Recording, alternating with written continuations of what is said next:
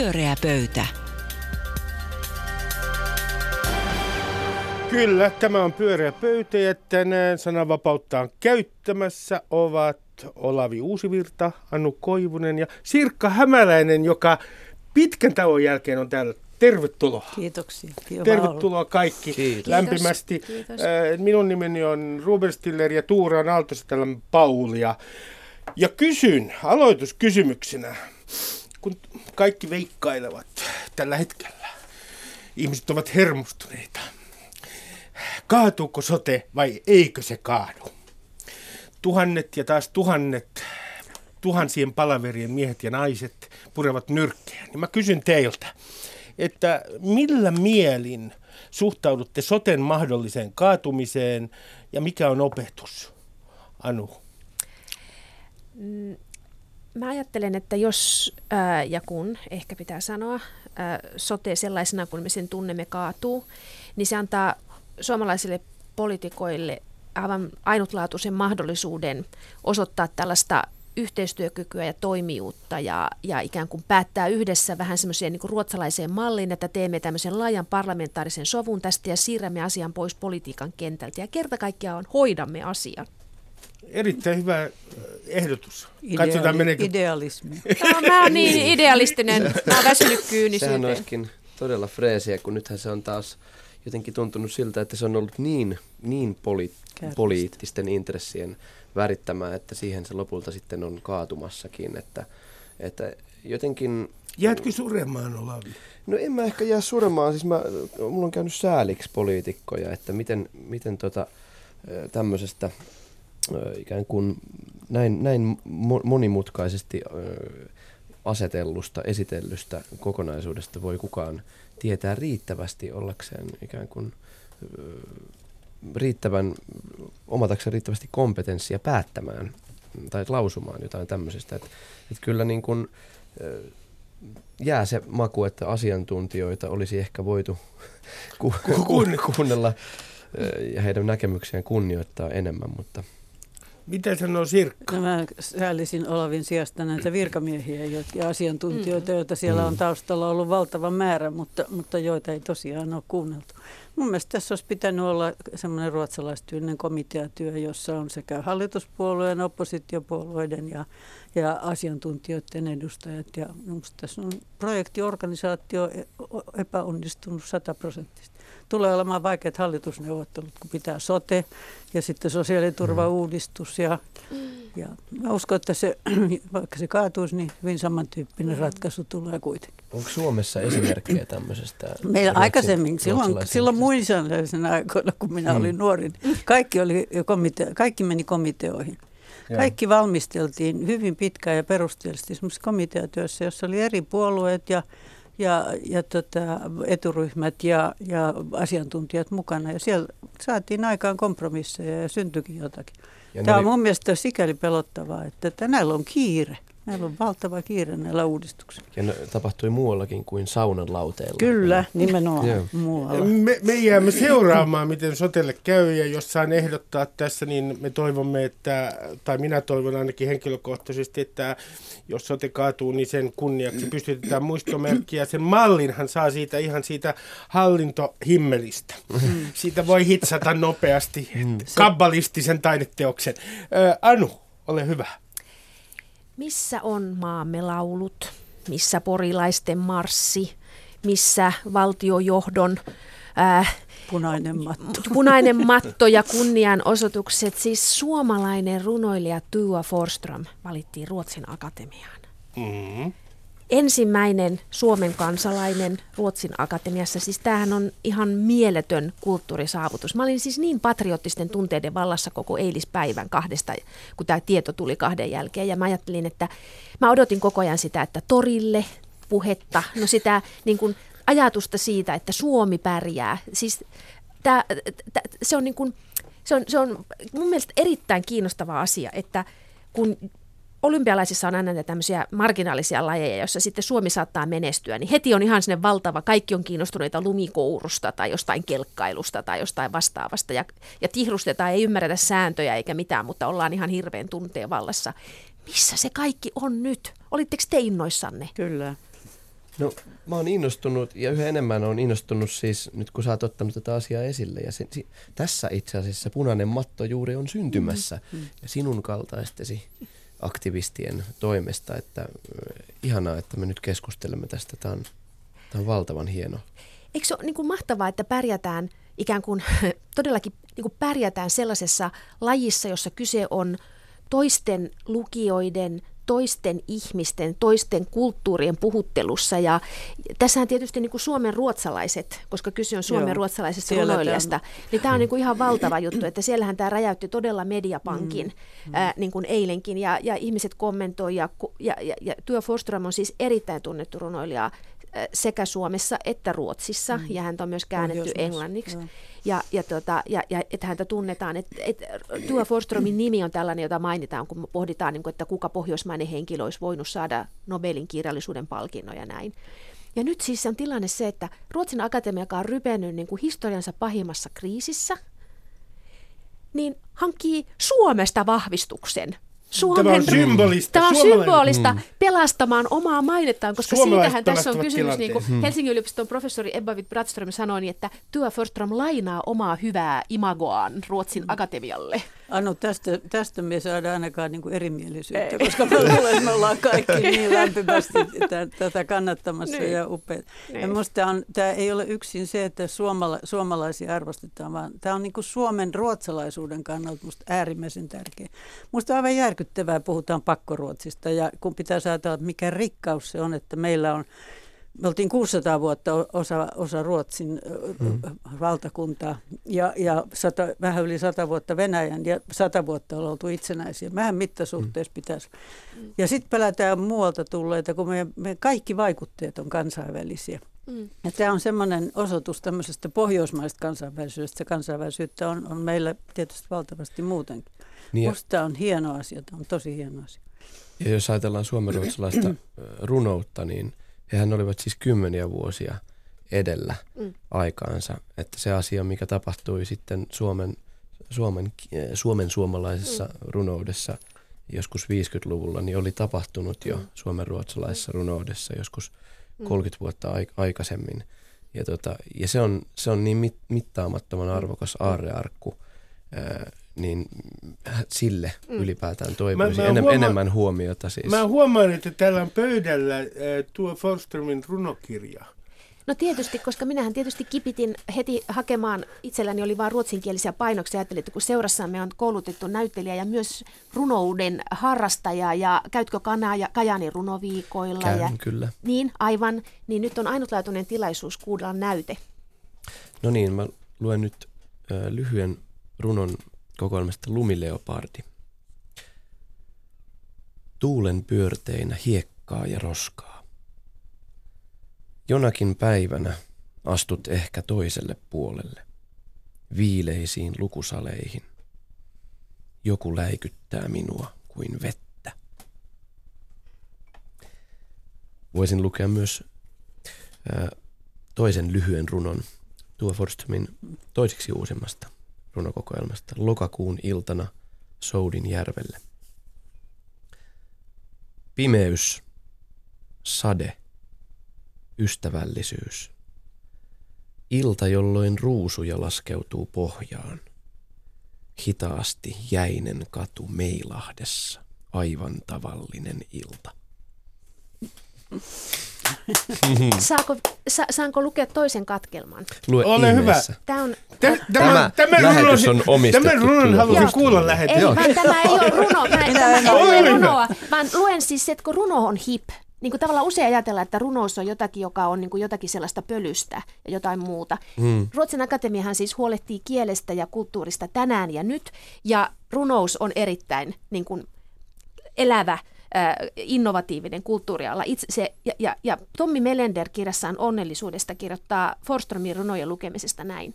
Makasin opiskeluvuosinani usein peiton alla tuntien itseni nujerretuksi, ja silloin taakkaani helpottivat Forsströmin runot. Ne puhuivat kestämisen vaikeudesta, ja toisinaan niissä mutistiin neuvottomina, mutta aina niistä löytyi vähintään yksittäinen lämpöä ja viisautta hohkaava säe. Runot kertoivat minulle, että arki ei koostu vain pienistä onnettomuuksista, vaan myös pienistä onnenhetkistä.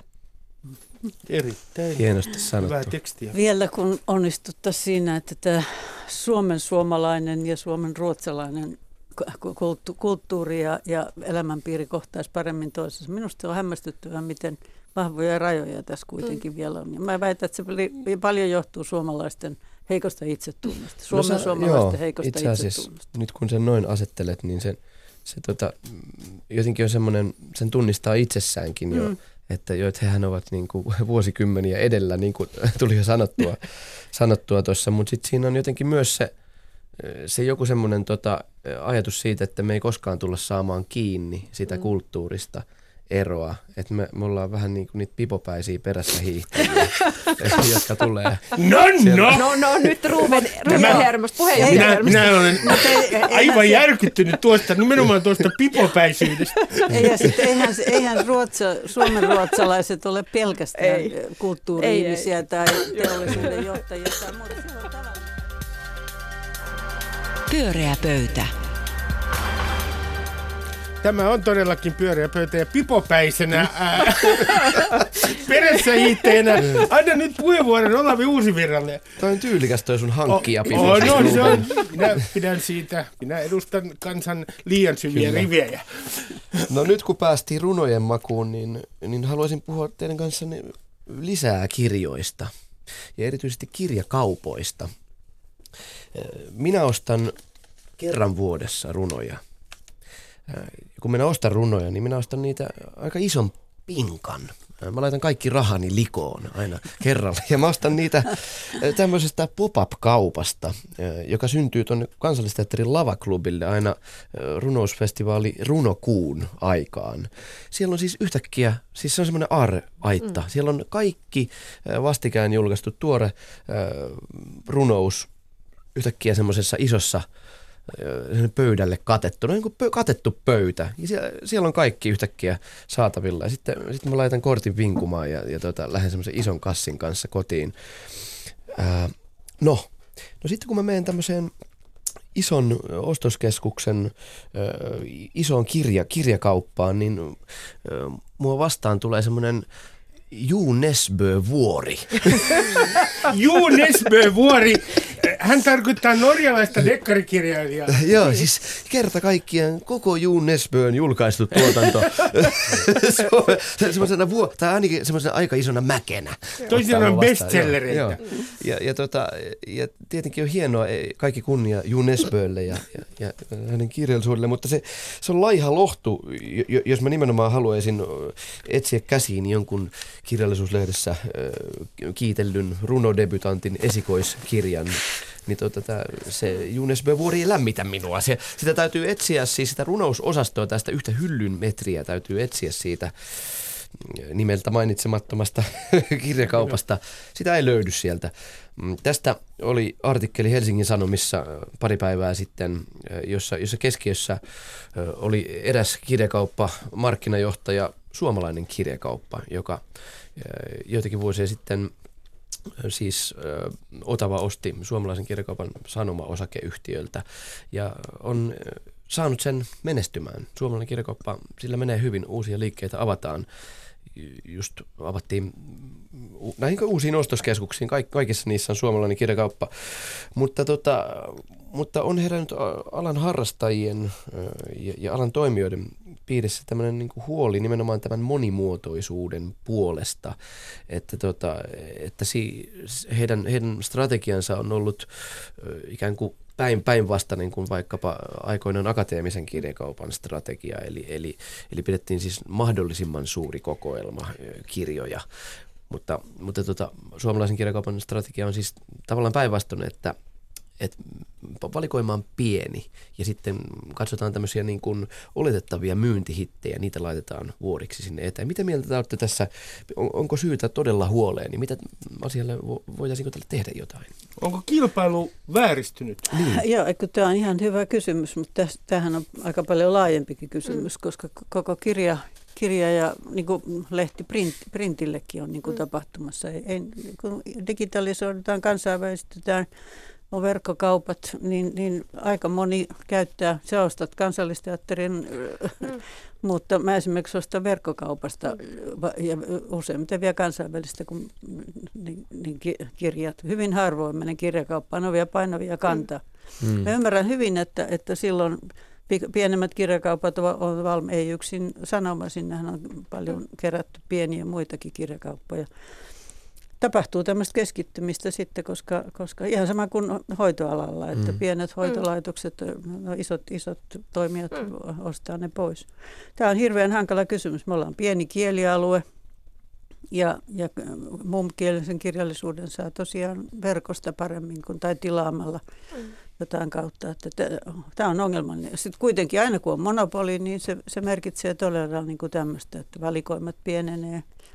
Kilpa- hinnat saattaa olla korkeammat kuin mitä, mitä muuten tarvittaisiin. Se on, se, on, se on valtavan iso ongelma. Eikä tämä ole ainoa nyt kirjakauppaalla. Mä luulen, että tulevaisuudessa tullaan enemmän enemmän näkemään toisenlaisia, mm. tämän, täs, samanlaisia kehityksiä. Se, mikä oli kiinnostavaa siinä Helsingin Sanomien jutussa, niin siinähän niin puhutaan tavallaan siitä, että Suomessa on valittu kulttuuripoliittisesti se, että et, et seitsemänkymmentäluvun alussa on luovut, luovuttu sellaisesta määrähintajärjestelmästä, niin kuin Ruotsin mallin mukaisesti, että kirjoilla on, on niin kuin tietty vakiohinta ja, ja vapaan kaupan nimissä. Ja semmoista järjestel- siitähän ei olisi, on Euroopassa paljon maita, jossa ei ole, monia maita, joissa siitä ei ole luovuttu. Hmm. Eli tuota, paitsi Ranska, niin äh, Saksa, Ranska on Norja, säännöstelyn mutta, mu- mutta esimerkiksi äh, tuota, äh, Saksa ja Norja on tämmöisiä maita, että jos ajatellaan esimerkiksi Norjaa, joka on pi- pieni kielialue, Joo, niin, niin siellä niin kun lähdetään siitä, että Että, että, että tehdään, ei välttämättä lainsäädännöllisesti, vaan sit voidaan tehdä myös alan sisäisiä sopimuksia siitä, että pyritään siihen, että kirjakauppaa, kirjakaupoissa olisi sellainen, mikä ennen oli kirjakaupoissa, siis niin kuin laaja O V H? Valikoima. Se on vähän niin kuin sellainen O V H-idea. Joo, mutta että myös sieltä oli näytevarastojärjestelmä, että kirjakaupoissa oli kirjoja. Ja oli olemassa järjestelmä, jolla niin kuin pidettiin huolta siitä, että kirjakaupat ei pelkästään kilpaile hinnalla, vaan kilpailee palvelulla, valikoimalla. Mm. Ja, ja nythän on tavallaan se kiinnostava tilanne, että me yhtäältä niin kuin tavallaan kulutetaan tosi paljon kirjoja kaikilla muilla tavoilla kuin ostamalla mm. kirjoja, mutta sitten samanaikaisestihan niin kuin kirjakaupparenesanssi on monissa, niin kuin me jotka matkaillaan, niin käydään varmasti kaupungeissa, joissa on paljon kirjakauppoja, jotka järjestää kaikenlaisia tapahtumia ja jossa halutaan tavata kirjailijoita ja erilainen kirjallisuuskulttuuri on niin kuin kukoistaa niiden ympärillä.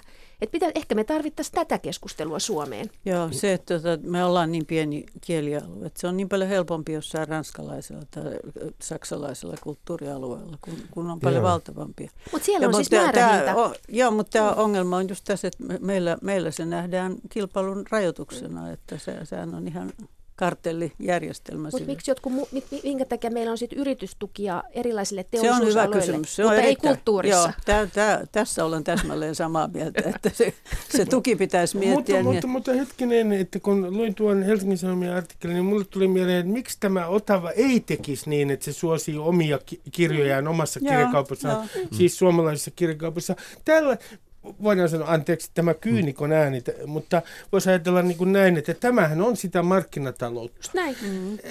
Markkinataloudessa on tämmöinen ongelma kuin monopolit ja, niin. ja oligopolit, jolloin mm. niin kuin hintataso ja kilpailu tulee rajoittaa. Ne on erittäin vaikeita kysymyksiä. Ja sitten taas ilolla ollaan saatu myös huomata, että on tullut tilaa. Siis tämähän on tuonut tilaa myös tämmöisille pienille kirjakaupoille. Esimerkiksi Helsingissä on kirjakauppa Nide, mm. Fredrikin kadulla, ja Turussa on ihan mun lempipaikkoja, pieni kirjapuoti. Mm. Niin tuota, ne on semmoisia paikkoja, minne helposti sitten aina, koska siellä on nimenomaan kilpaillaan palvelulla ja valikoimalla. Joo, mut, mut, mutta tässä ja. ollaan just sen kanssa niinku tekemisissä, että Suomi on niin paljon muutakin mm. kuin nämä muutamat isot kaupungit. Joo, eniten mä oon huolissani just, nimenomaan just näistä joo. pienistä, kun kirjojahan saa siis isoista yliopistokaupungeista, mm. mutta sitten vähänkään pienemmissä mm. kaupungeissa ei ole mitään mahdollisuutta mm. ö, saada. Toisaalta, toisaalta niitä saa sitten aina tilaamalla, mutta se vaatii joo, omaa kyllä. aktiivisuutta, joo. että löytää mut sen se, kirjan, koska kannat... usein se pitäisi joo. löytyä niin, että kävelee siellä ja osuu, osuu niin kuin es, se on ja, niin kuin ja, ikään kuin heräteostus. Kyllä, ja siis tämähän on uhka nimenomaan kustantamisen monimuotoisuudelle, koska, koska mi, jos kirjat ei löydä lukijoitaan, Kyllä, ja siis itse asiassa mä... Kirjamessut on kyllä hämmästyttävä osoitus. Musta me tarvittaisiin Suomeen tämmöinen kirjantalo, vähän samalla, samalla tavalla kuin tanssin talo, niin tämmöinen kirjallisuuden talo, niin kuin, missä olisi nimenomaan tapahtumallisuutta. Te, te ette siis kannata tällaista kilpailun rajoittamista, tämmöisen väärän kilpailun rajoittamista niin, että Otavalle sanotaan, että et saa enää, te ette saa enää suosia omia tuotteitanne suomalaisessa kirjakaupassa. Ei, mutta... Lyödään nyrkkiä pöytään, säätelyä, Sirkka, säätelyä. Minä niin, minä niin sitä rakastan, joo. Mutta ei siitä ole kysymys, ei määrähintajärjestelmä sitä tarkoita. Siellä kirjakaupoissa saa myydä just niitä kirjoja, kun ne haluaa myydä, mutta, mutta että jonkun tyyppinen järjestelmä, jolla taattaisi se niin, että kirjallisuus löytäisi lukijansa. Joo. Si- siitä se ei ole yksin hinta, se on just se tarjonta, ja se ei sillä ole. Pyöreä pöytä. Ja... Emme saaneet ratkottua kirjamarkkinoiden ongelmaa, mutta voitte Melkein. jatkaa sitä kotona. Äh, Sirkka, ole hyvä. Joo, mun aihe liittyy hiukan tähän siinä mielessä, että puhun siitä, että minkä takia, tai haluaisin puhua siitä, että minkä takia niin kun taloudellinen analyysi on jotenkin vihattavaa ja asetetaan tämmöisten henkisen ja humaanin, humaanin ja, ja kulttuurin vastakohdaksi. Ja, ja mä syyttäisin siitä, mä rakastan niin kauheasti tiedotusvälineitä, että mä mielellään aina mollin niitä. Et kun on siirrytty semmoisen tiedottamisen lajiin, joka perustuu paljon enemmän tunteisiin ja tarinoihin ja paljon vähemmän enää ihan kovaa faktaa faktoihin. Totta kai se on paljon, paljon miellyttävämpää lukea, mutta se ei välttämättä aina niin täsmällistä. Et, ja käy vielä sit usein niin, että keskitytään johonkin hallittavaan yksityiskohtaan ja kokonaisuus häviää. Musta tämä vanhustenhoitokeskustelu lähti juuri vähän tämmöisenä, että yksi yksityiskohta sai hurjat mittasuhteet, kun ongelma on hurjan paljon laajempi. Mutta nimenomaan voi ihmetyttää tässä julkisessa keskustelussa se, että Et sitten tähän, tähän tunne, tunnelmointiin ja tarinointiin sopii huonosti se, että jotkut talousasiantuntijat tai valtiovarainministeriön virkamiehet esittää tämmöisiä näkemyksiä siitä, mitkä on niin kuin taloudelliset reunaehdot politiikalle. Ja sitten niitä syytetään kauheasti siitä, että ne, ne menee poliitikkojen reviirialueelle. Ja, et poliitikot, ja musta oli tyypillisesti viime sunnuntain yksi mielipidekeskus, mielipide Helsingin Sanomissa, niin, niin se, täällä oli hyvin, hyvin mielenkiintoinen lause, että kirjoittaja toivoisi, että poliitikot uskaltaisivat tulevissa vaaleissa ottaa vakavista roolinsa, eivätkä alistuisi vain rahaministeriön läheteiksi. Ja musta tässä on vähän kummallinen asetelma, että meillä kuunnellaan lääketieteen asiantuntijoita, meillä kuunnellaan tähtitieteilijöitä ja matemaatikkoja ja... ja ja teknisiä asiantuntijoita, mutta talousasiantuntijat, ne menee heti, heti niin kuin politiikan, politiikan kentällä. Kuitenkin poliitikkojen tehtävä on tehdä ne vaikeat valintapäätökset, prioritisoida, mitä sitten, mihin ne rahat käytetään. Se on poliittinen kysymys. Ja taloustieteilijöiden tai talousasiantuntijoiden tehtävä on näyttää, mitkä on ne liikkumavarat. Ja mun mielestä tämä on semmoinen, jossa tiedotusvälineiden pitäisi tuntea vastuunsa, koska tämmöistä populismia nähdään Italiassa, Venezuelassa, nähdään mitkä tulokset on Venezuelassa. Melkein kymmenen prosenttia väestöstä on muuttanut naapuri, naapurimaihin. Eli ei tämmöisellä populismilla saada mitään aikaa, vaan tarvitaan semmoista kurinalaisuutta. Ja sen takia musta on, on äärimmäisen tärkeää, että tiedotusvälineet ikään kuin, ettei ne lietso tätä, vaan pitäisi... tiedotusvälineiden ja poliitikkojen siltä osin, kun on tämmöisestä kysymys tehdä yhteistyötä, koska tämä populismi on äärimmäisen vaarallinen kysymys. No, niin sillä tulee Trump ja sillä tulee Hitler, tuli Hitler aikoinaan, mm. sillä voi tulla ihan mitä tahansa. Joo, se on ihan mielenkiintoinen ky- kysymys. Toisaalta sitten jos ajattelee, no itse en elänyt sitä aikaa, mutta sinä olet elänyt, äh, elänyt tämän niin kuin polarisoituneen ajan niin kuin ku- kuusikymmentäluvulla ja seitsemänkymmentäluvulla, kahdeksankymmentäluvulla, niin jos me siihen verrataan, niin kyllähän tavallaan ollaan aika hyvässä tilanteessa. Tai niin kuin tiedotusvälineet, tietyllä tavalla tämmöinen, niin kuin, en mä tiedä, voiko sen koskaan olla täysin objektiivisia, mutta, mut, mutta, tota, mutta kehityssuunta on musta, he ovat, he ovat kuitenkin pitäneet yllä tätä tämmöistä ikään kuin osoittaneet, nostaneet epäkohtia ja, ja varsinkin mm. tota, niin kuin, kovimmat tutkivat journalistit niin ovat saaneet, heidän saavutuksensa ovat niin kuin todella tärkeitä. Mutta toi on kyllä hyvä kysymys. Joo, eikä, ja mun pointti on kyllä osittain se, että et siis tämä on hirveän tärkeää, että, että tiedotusvälineet on niinku tämmöinen va- vallan vahtikoira. Joo. Mutta myös, että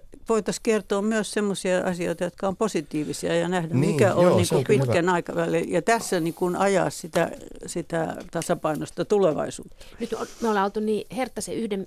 yksimielisiä tuosta kulttuurikentästä, niin tästä mun on tästä media-asiasta pakko olla ihan eri mieltä, koska mun ymmärtääkseni siis valtiovarainministeriö saa erittäin hyvin nämä kaikki näkemyksensä läpi kautta linjan medioissa.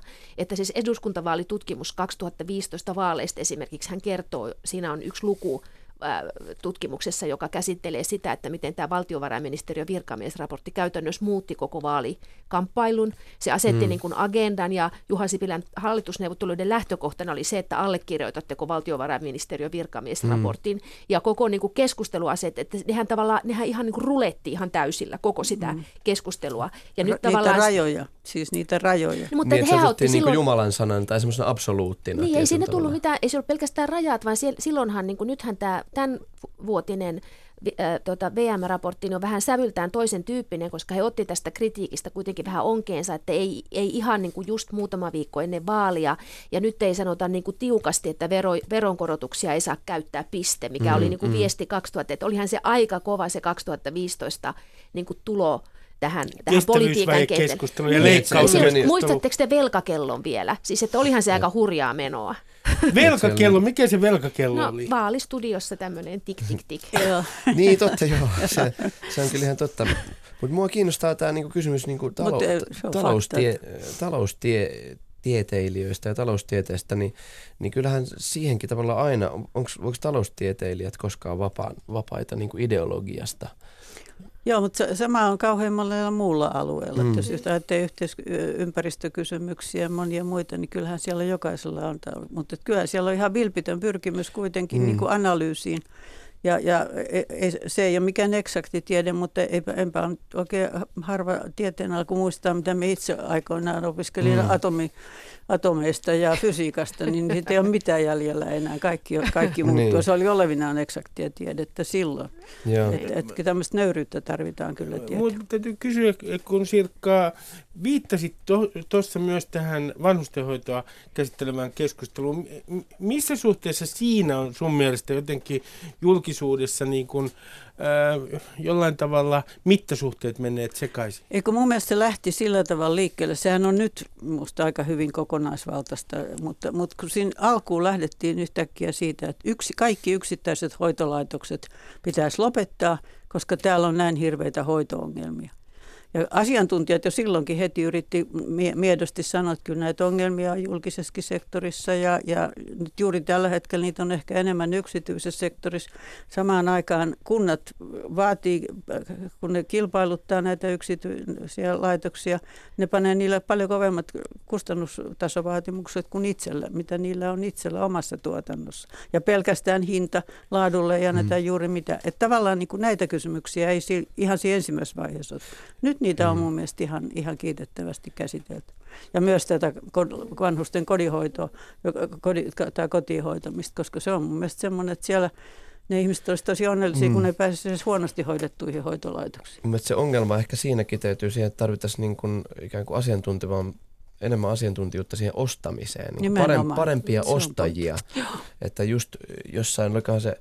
Tuomas Enbuske kolumnissaan kirjoitti, että jos sä, jos sä et käytä omia rahojasi, niin si, mm. sä, jos sä käytät toisten rahoja, niin ei sulla ole myöskään mitään intressiä niin kuin, ö, ostaa niin kuin mahdollisimman laadukasta ja hintalaatusuhteeltaan parasta tuotetta. Mut, Et, on siinä niin, kilpailutusvaatimuksetkin on aika hurjat. Mutta kyllä mä sanoisin, että onhan tämä koko keskustelu, niin on tämä kuitenkin, siis tämä on tutkijoiden ja journalistien riemuvoitto. Poliitikot tätä on. Ei ole nostaneet esiin. Joo. Tutkijat on tehneet työtä ja journalismihan on tehnyt mm. ihan uskomatonta jälkeä. Joo. Ja nyt me voidaan, niin kuin, tämä on niin kuin mä sanon, tämä on mun mielestä niin kuin yhteiskuntaopin tunti meille kaikille, että miten maailma tällä hetkellä toimii. Joo. Sikäli vaan surullista, että nämä ongelmat on ollut tiedossa. Kyllä. Kymmeniä vuosia, mm. jos niin, tiedotusvälineet ei aikaisemmin nostaneet riittävässä mm. määrin niitä. On luojan kiitos, nyt, nyt on nostettu. Mutta mitä tulee siihen populismiin, niin kyllähän siitä on havaittavissa semmoinen tendenssi, että siitä on tietyllä tavalla tullut niin kuin semmoinen uusi normaali, niin että et se, et se ei ole enää mikään marginaalinen ilmiö. Ei, että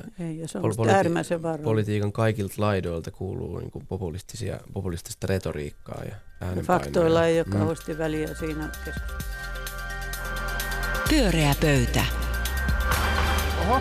Tämä oli Pyöreä pöytä. Täällä oli tänään Annu Koivunen, Olavi Uusivirta ja Sirkka Hämäläinen. Kiitos teille ja varokaa kuulkaa flunssa. Voikaa oikein hyvin. Moi moi!